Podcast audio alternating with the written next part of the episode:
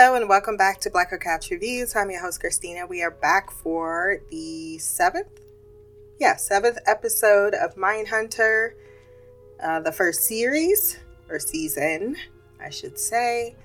Uh, this episode was written by the teleplay Joe Penhall and Jennifer Haley, story by Joe Penhall, and the uh, director is Andrew Douglas. I got confused because he's on episode 8 as well.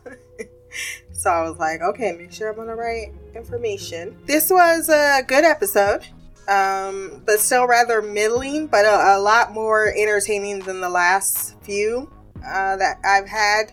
So I gave it an 8.2 out of 10. Uh, let's start with Brudos because I think he was the the main attraction or the main event, so to speak. He is the prisoner who killed four women in Salem, Oregon, I believe. Oregon. That's weird that I actually am confused on how to say that word now. Oregon? I live in the United States. Uh, but they go to the state penitentiary He's very chatty with a Tony, which is the guard. They're always chatty with the guards. Uh, and he is not quite like Kemper. He has his size a little bit, but not not quite like Kemper. He's not open about his crimes. He's even standoffish just a bit. You know, he doesn't sit, uh, you know, facing them. He's got his back towards them he kind of wonders because he loves messing with with Ford Holden, who just has that look on his face of I'm slightly terrified, but I want to know more. uh, he wants pizza and a whole bunch of other things for his cooperation, but eventually lets him know I'm just kidding, and that this is really their only chance at you know, breaking the monotony that's going on. They begin to talk to him about the women he killed. He's in denial about killing these women. Says that he let the one girl go. She did come over his house. She did agree to pose for him for some photos, but he was out of film and thus he did not do it. Um, this is not what they quite expected. They take the interview back to Carr, who says, Look, you gotta get him to open up. And I can understand with the questionnaire that she gave. Like, she made a point, this needs to be standardized, but at the same time, how do you standardize something when you're dealing with completely different people and getting them to open up? Like, I, I really saw what Tench was trying to to advise. And I think they had a little bit of a conflict of morals, so to speak, especially when the sexual aspect of what uh, his predilection could be and the idea that he might uh, be a cross-dresser but it's not about the cross-dressing even though his mom did want him to be a girl uh, it was more about the shoes that he found himself fascinated by. His mother had a very visceral reaction to that, taking him out in the back and putting kerosene on him. Like Jesus Christ! I think uh, take those off would have done done well. I know your little boy running around in your heels might freak you out a little bit back then, but that reaction. But he also mentions this is like around when he was five years old that his he stole his teacher's shoes as well, and she didn't have that reaction, and thus that caused conflict. Uh, and then we don't know how they were explaining, uh, mentioning the great hack for or Freud but that some of his research was relevant as far as we don't know when our sexual preferences begin to to form. Um so they go back and talk to him again and they get a little bit more that's when they got the the, the information about the mom uh, but this time reconvening because they also give him the the heels and that was the the big LOL moment of the episode as he just abruptly got up in the middle of talking and touching the heels and went over in the corner and just started jerking it. Tench is bothered by the fact that Ford is very calm, cool, and collected about all this. it's not getting under his skin. He even mentioned his wife's name and it bothered him because he's like, You should have brought me some of your wife's shoes. Fuck you. Fuck you. but it didn't seem to bother him. And I think that's part of what maybe Carr doesn't understand because I got her points too. You know, being a, a cross dresser doesn't mean you're going to be inclined to, you know, psychological uh, trauma or the fact that you're somehow not okay in society.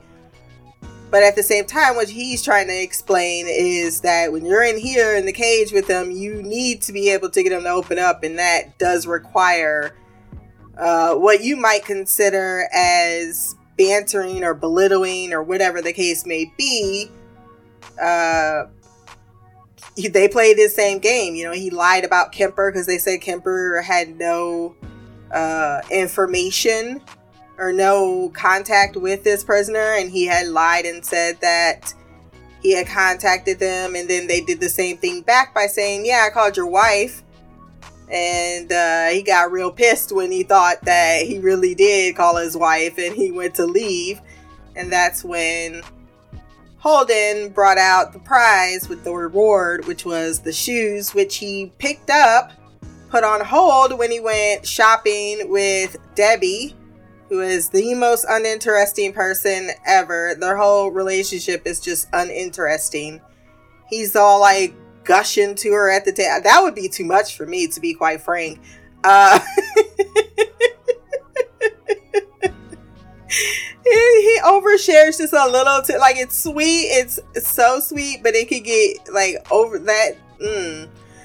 no one wants a poodle unless it's an actual poodle but maybe some women does do like that but i feel like she likes that she has uh, opened him up and later on it finally affects their relationship because all episode tench is upset that holden is not bothered by any of this. He even opened up about a personal story when his mom caught him jerking it off in the bathroom which seems like a rather and then i remember it's the 70s my times have changed but yeah, it's like that's very minute detail of my life, and I'm pretty sure many people can share. And that got him to open up about his mom, so it's not bothersome. But later on, when he sees the shoes that she has on, uh, he can't get an erection because he's absolutely bothered.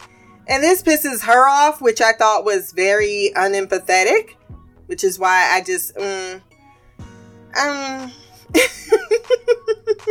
um, I really want to like Debbie. I just don't find her interesting.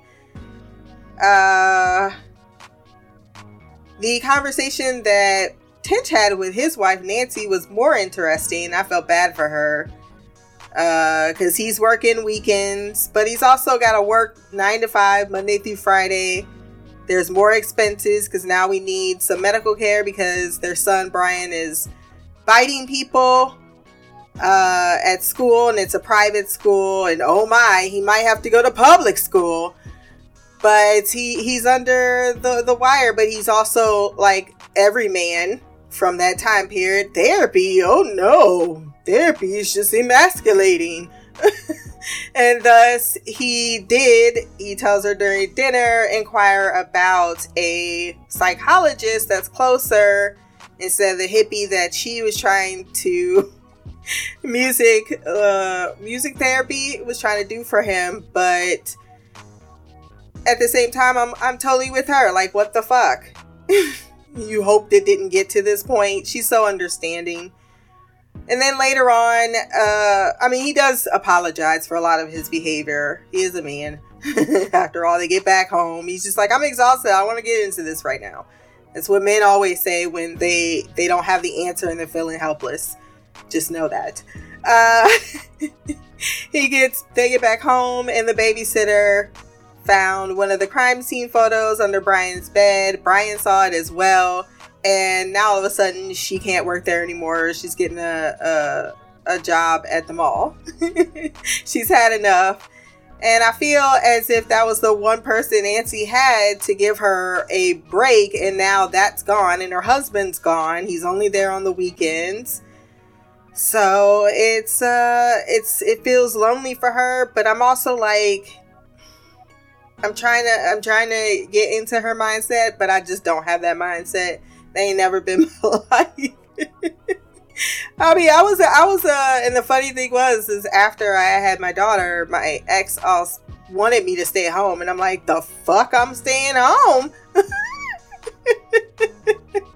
that girl about to go in somebody's daycare. Uh uh-uh. uh That's not happening. I need to work. I need human interaction. This is not okay.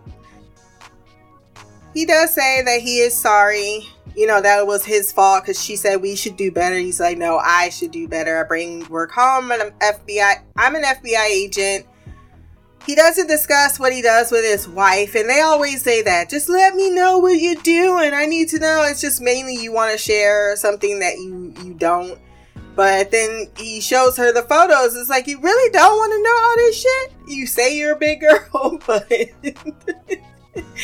goes against me to want to show you things of mutilated bodies, and that's fair. But he also says, uh, maybe it's me. He's because she's like, you need to spend time with your child, not just stand up and be there. And then they, and that's also a big 60s, 70s dad thing, especially with their sons. And we still have that issue continuing on because it's generational where it's like, no, no, I'm not going to play with you. I'm just going to be there. I'm not gonna try to find some common ground. I'm just gonna expect you to hug me when I leave. Your affection is a given instead of something to be earned.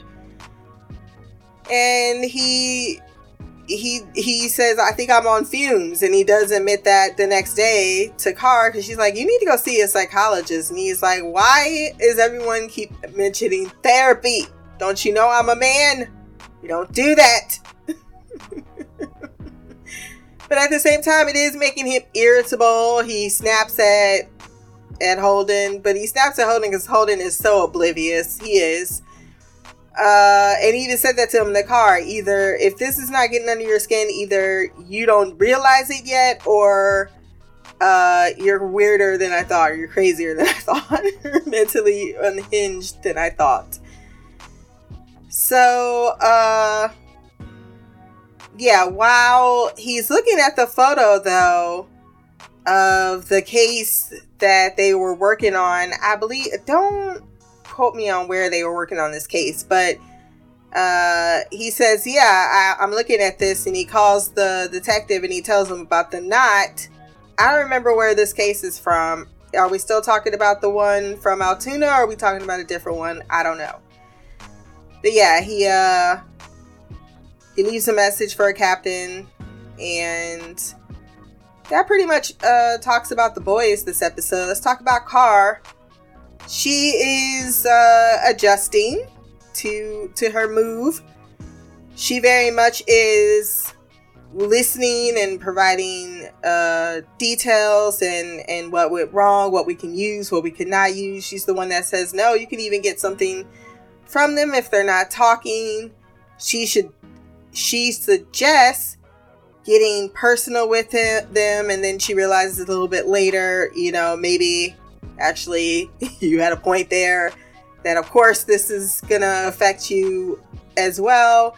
And because she's not there, that's something that she doesn't quite have to grasp with. Uh, and she spends the rest of the episode feeding the cat. that's pretty much She's lonely. I want to feed a cat. Uh, and that's the episode. So as I say, not a lot went on, but I thought the the interview with Jerry Brudos was was pretty fascinating. If you want to send feedback for our next episode, blackercouch at gmail.com, you can leave a comment below on this podcast, but social media will be there as well. Remember to like, share, and subscribe. Until next time, peace, hair grease, black magic.